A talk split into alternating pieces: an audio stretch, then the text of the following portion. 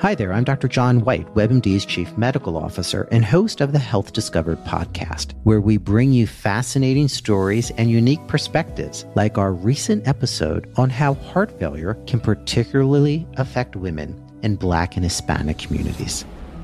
We've documented it time and time again. She was young, she was Black, she was a woman. No one expected her to look like the face of heart failure. When you don't look like what someone expects, that's going to lead to delays in diagnosis. We all have to take this constellation of symptoms, treat it the same each and every time, whether it's a young person, a black person, a woman. If someone presents to me with my heart racing and feeling winded, I need to get an echocardiogram 100% of the time, regardless.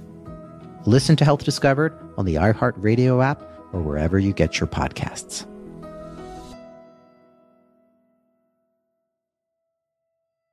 Qualcuno di voi avrà già sentito parlare del concetto di doppia diagnosi in psichiatria. Effettivamente si tratta di una forma di disagio mentale particolarmente importante e frequente nella popolazione che merita tutta l'attenzione degli operatori che lavorano nel campo della salute mentale e di conseguenza è fondamentale conoscere questo concetto al meglio. Bene, il termine doppia diagnosi nel campo della psichiatria si riferisce comunemente alla presenza nella stessa persona di uno o più disturbi psichiatrici insieme ad un disturbo da uso di sostanze che potrebbe essere rappresentato da un singolo fenomeno di abuso, dipendenza o da più di uno. Il punto importante e controverso di questo concetto è che i fenomeni di abuso e di disturbi psichiatrici dovrebbero, e sottolineo dovrebbero, essere considerati come separati e in qualche maniera indipendenti gli uno dagli altri.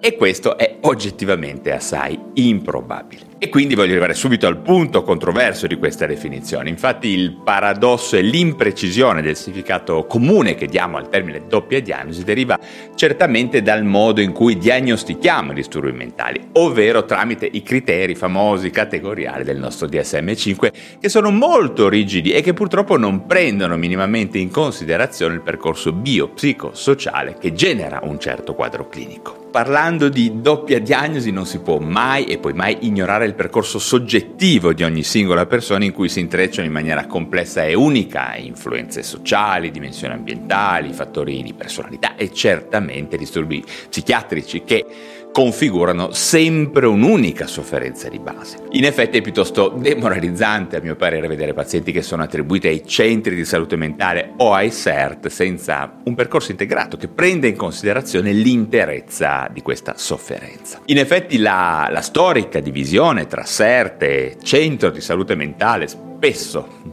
molto spesso presente all'interno del nostro servizio sanitario italiano, potrebbe aver fatto il suo tempo? Eh, credo che sia proprio così, o almeno mh, mm, questo è quello che pensano anche molti autorevoli opinion leader in ambito psichiatrico. In ogni caso, al di là delle infinite discussioni tra psichiatri sul concetto di doppia diagnosi, vediamo che là fuori, nel mondo reale, l'abuso di sostanze è associato molto molto frequentemente a diversi disturbi mentali. Abbiamo almeno tre studi di valore a cui fare riferimento. Il primo si chiama Epidemiologic Catchment Area Survey, abbreviato ECA, è condotto negli Stati Uniti nei primi anni 90, che ci dice chiaramente che il 50% delle persone con eh, una tossicomania sviluppa nel corso della vita anche un altro disturbo mentale. E sull'altro versante che quasi il 30% dei pazienti psichiatrici svilupperanno prima o poi nella vita una dipendenza da sostanze. Abbiamo poi anche l'indagine denominata National Comorbidity Survey, condotta sempre negli USA, nuovamente durante i primi anni 90, che sostanzialmente conferma quanto osservato dallo studio che vi ho detto prima, ECA. Infine voglio ricordare anche un terzo studio, l'International Consortium in Psychiatric Epidemiology, che è stato svolto nel 1998 in diversi paesi e non solo negli USA, e i dati che porta sono molto interessanti. Nell'insieme il 35% delle persone che hanno un abuso di sostanze hanno anche in comorbidità un disturbo affettivo, quindi depressione o disturbo bipolare. Il 45% hanno un disturbo d'ansia ed il 50% un disturbo di personalità. Si è visto ampiamente confermato in questo studio il rapporto molto molto stretto tra dipendenza da alcol e disturbi d'ansia e dell'umore. Bisogna dire che questi dati in alcuni studi epidemiologici meno estesi ma più recenti e accurati come giusto per citarne uno, il Madrid Study on Dual Pathology Prevalence del 2013, hanno rivelato valori di doppia diagnosi ancora maggiori. Ad esempio, delle persone dipendenti da cocaina,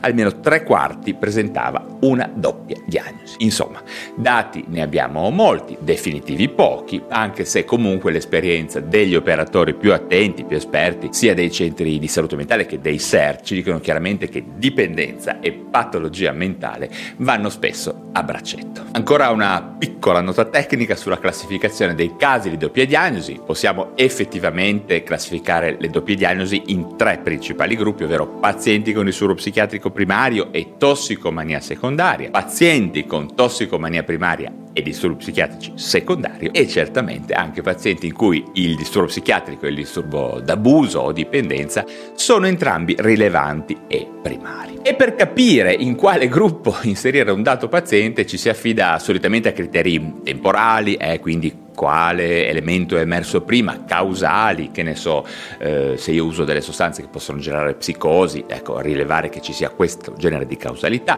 ma anche di rilevanza clinica e di familiarità, quindi vedere cosa è accaduto ai miei familiari, quindi familiarità maggiormente per dipendenza o per disturbo mentale, chiamiamolo puro, anche se non so bene che cosa significhi. Penso che sarà chiaro in ogni caso che questa classificazione sembra fatta apposta per smistare poi in maniera agevole i casi tra CSM, CERT oppure da seguire assieme, ecco, quindi diciamo questioni amministrative mi viene quasi da dire. Eh, certamente non sono forgiati queste tre categorie per capire a fondo le condizioni cliniche reali di una persona. Sicuramente se vogliamo avvicinarci con serietà e scientificità ad un caso di doppia diagnosi dobbiamo essere disposti ad entrare in contatto col concetto di complessità, in quanto si dovranno prendere in considerazione tantissime prospettive, no? la personalità, i vari disturbi mentali presenti, in particolar modo ADHD, bipolarità, schizofrenia, depressione e altri, il contesto familiare di sviluppo del quadro clinico e certamente il riferimento socio-ambientale da cui le persone provengono e in cui vivono. Ecco, ribadisco nuovamente che si tratterà sempre, in ultima analisi, di studiare tutte le dimensioni biopsicologiche psicosociali di una certa persona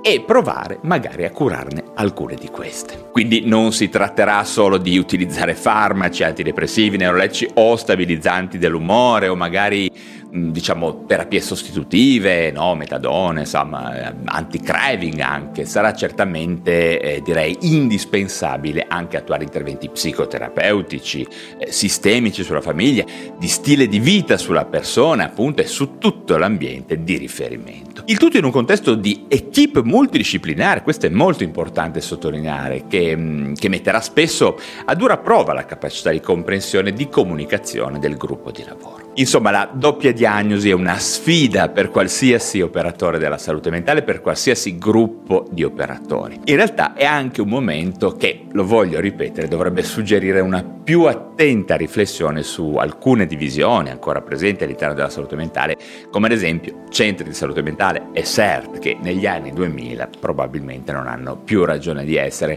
anche perché, giusto per fare un esempio, uno psichiatra che si occupa di disturbo bipolare o di ADHD deve essere ben consapevole che in moltissimi casi li ritroverà soprattutto tra i pazienti eh, che frequentano un CERT, quindi non può pensare di rinchiudersi a questa prospettiva. No? Insomma, il mondo reale della salute mentale non è fatto di categorie, ma di dimensioni che poi si miscelano in maniera caotica, no?